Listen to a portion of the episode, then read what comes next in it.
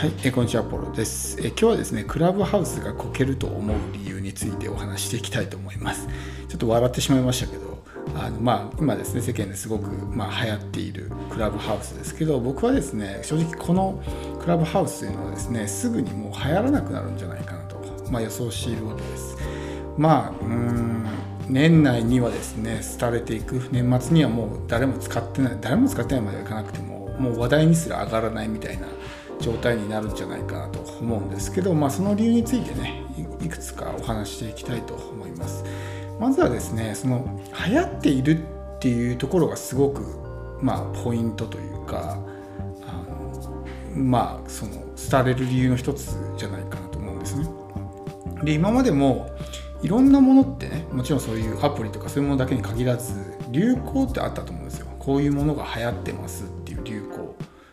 そういうものって一時的にこう爆発的にですね人気がダーンと出るんですけど命も短いというか大体短命じゃないですか。なんかちょっと前にタピオカブームがねあったみたいですけどもう今多分タピオカってそんな効かないんじゃないですかね日本でも。まあそんな感じもあるし古くは例えばねアムラーとかってありましたよね。安室奈美恵の格好したとかそういうのもあるし他には何ですかね。まあそれこそ一発屋の芸人とかもあるじゃないですか。こうすごくブームになったけどすぐにね、えー、まあなんですか人気がなくなっていつの間にか忘れ去られてしまうみたいな。そういうものって全部流行なんですね。流行っていうのは一時的にガーンと人気が増えるんですけどやっぱり人間ってね飽きるのも早いんですよ。ずっとやっててなんかもういいかなみたいな風になって忘れてしまう。だからこういう一時的に流行するものっていうのは大体長く続かないんですね。じわじわと人気が出てくるものっていうのは長く続くんですけど爆発的に人気が出たものっていうのは、まあ、その分ですねその廃れてしまうのも早いっていう、まあ、世の中の傾向を見てもそういうね、えー、過去のそういう歴史があるんで、まあ、そういった点がまず一つ大きな要因じゃないかなと思います。でもう一つはですねリアルタイムでしか発信できないっていうところですね。例えばポッドキャストとかあったらストック型なんで自分が投稿したエピソードっていうのは積み上がっていきますよね。だから配信者にとっても楽なんですよ。一回エピソード投稿しておけばあとはそれがどんどんどんどん増えていくんでまあ来てくれたお客さんが過去のエピソードとかを聞いてくれたりするんですよね。でもリアルタイム配信しかできないっていうことは常に発信し続けてないといけないってことですよ。過去のエピソードを聞いてもらうことはできないわけだ。から常に発信し続けていないと、まあ、そのお客さんを集めることができないっていうふうになるわけですね。でこのリアルタイム配信ってもう一個大きな問題点があって例えばですね自分がすごくめちゃくちゃ有益な情報を発信したとしますよね。もうこれは本当にめっちゃ役に立つとかっていう情報を発信して実際それねたくさんのお客さんが喜んでくれた情報があるとするじゃないですか。その時にですねリアルタイム配信しかできないと何が起こるかっていうとその聞いてくれた人たちにはそのね有益な情報が届くんですけどそれ以外の人たちには届かないわけですよね。でもこのストック型の例えばポッドキャストみたいなものだった場合っていうのは一回そのエピソードを投稿すれば残るんで後から来た人たちも聞いてくれるんですよ。だからあこの人の情報すごいためになるなとかって感じで思ってくれたりするわけですよね。後から来た人も。でもリアルタイム配信しかできてないってことは結局ですねそのその時その場にいた人たちしか情報が届かないわけです。だから有益な情報を自分がどんなにねいいもの出しても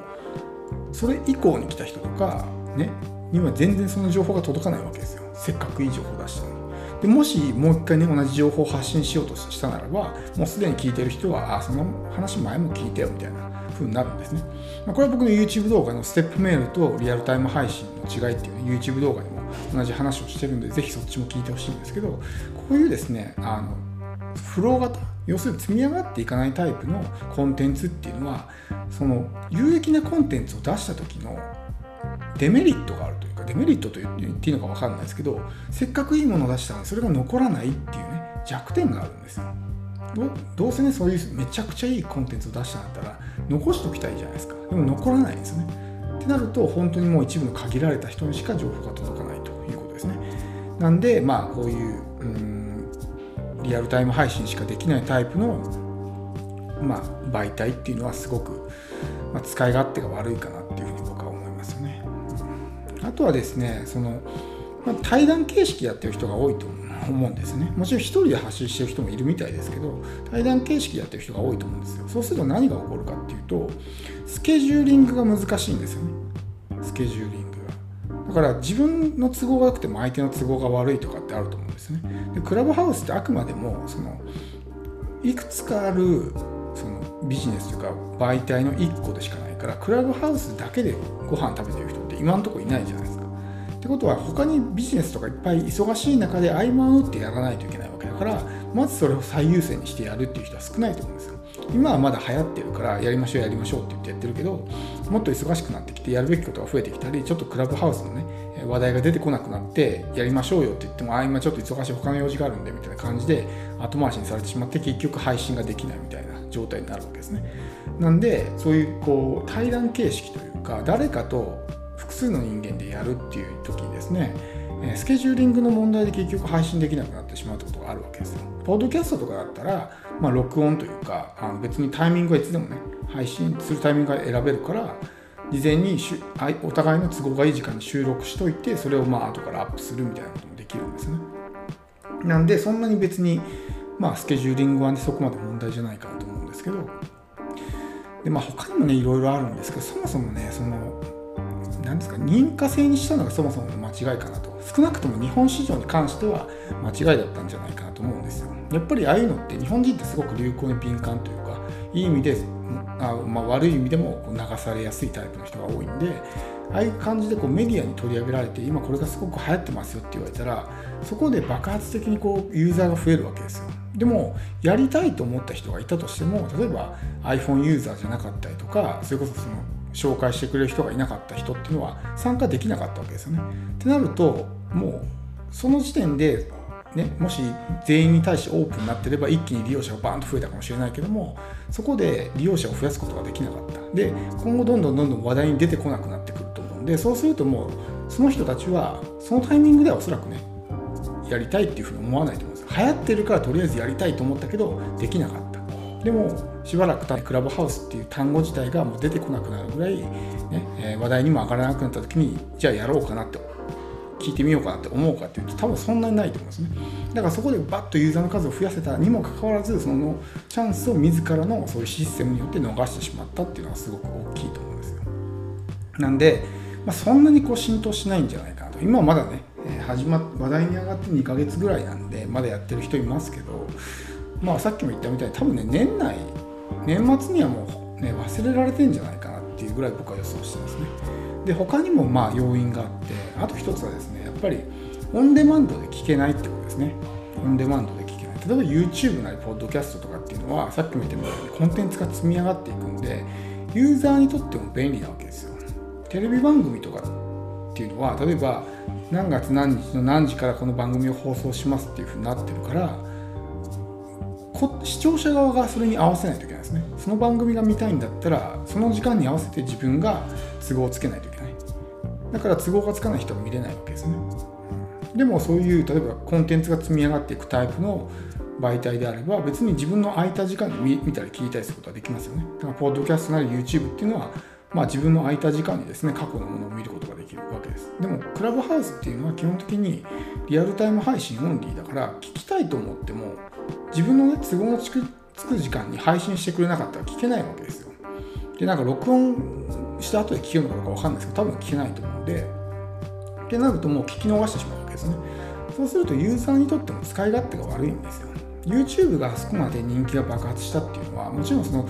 テレビでは出せないようなね、え結構もう際どいコンテンツが出せる時期があった。黎明期っていうのはそういうのがあったっていうのもあるんですけど、もう一つはやっぱりそのオンデマンドで見ることができたっていうのが大きいと思うんですね。ユーザーの都合のいい時間に、まあ、好きなだけ見ることができるっていうのがすごく大きいと思うんです。もしあれがテレビ番組と同じで何月何日の何時から放送しますっていう形でもう再放送ありませんみたいな感じだったらおそらくあそこまで爆発的にですね利用者とか増えなかったと思うし視聴回数もそこまで増えなかったと思うんですよ。だからそれがやっぱりねあのコンテンツのすごくいいところではあるんですけどそのメリットを生かせてない。むしろその何、うん、て言うんですかね。そういうそういうのに慣れてしまってる人が多いわけですよユーザーとして。はもう好きな時に好きなものを見れるっていうのに慣れてしまってるユーザーに対してちょっと時代を遡るようなテレビ番組方式のようなものを出すっていうのはちょっと利便性を悪くしてしまう。なんか使い勝手悪いねこれみたいな感じになっていくんですよね。なんで、え徐々に使われなくなっていくんじゃないかなっていうふうに思うわけですね。でそのコンテンツの提供者自体がどんどん減っていってその中身ですね。商品のラインナップがつまらなくなっていったらやっぱりユーザーって減っていくんですよ。だからそのポッドキャストもそうですけどいかにそのコンテンツ提供者を増やしてバラエティに富んだコンテンツを出すかっていうのはすごく重要なんですね。だからその辺の敷居を下げておく必要があるわけです誰でも配信できますっていうふうにしておけばもちろん規制が大変とかっていうのはあるのかもしれないですけどでもいろんなタイプのコンテンツが出てるから楽しいわけですね。お店に行っていろんな商品が並んでるとワクワクするじゃないですか。でもうちのお店はこのねこの商品しか置いてませんって言われたらなんかこのお店つまんないなとかっていうふうに思うと思うんですね。まあそれと同じような感じですよ。だからできる限りコンテンツは充実してた方がいいんですけどそういう規制とか縛りを作ることによって本当に限られた人間しかコンテンツを配信できない。そうすると広がっていかないんですよね。いろんなパターンのお客さんを拾うことができなくなるしそのコンテンツ提供者がもうやりませんって言ったらどんどんどんどん、ね、コンテンツが少なくなっていってプラットフォーム自体がつまんなくなっていくそうするともう使うのやめようって言ってユーザーが離れていくんで結局廃れていくっていうふうになると思うんですよね。なので、まあ、僕の予想ではおそらく年末にはもうね利用者もほとんどいなくなるほとんどいなくなるというまあ話題にすら上がらないしもう忘れ去られていると、え、想像しているので今日はですねクラブハウスの,、まあ、のはもう今年廃れますよっていう話をですね、え、してみました。最後まで聞いていただきありがとうございます。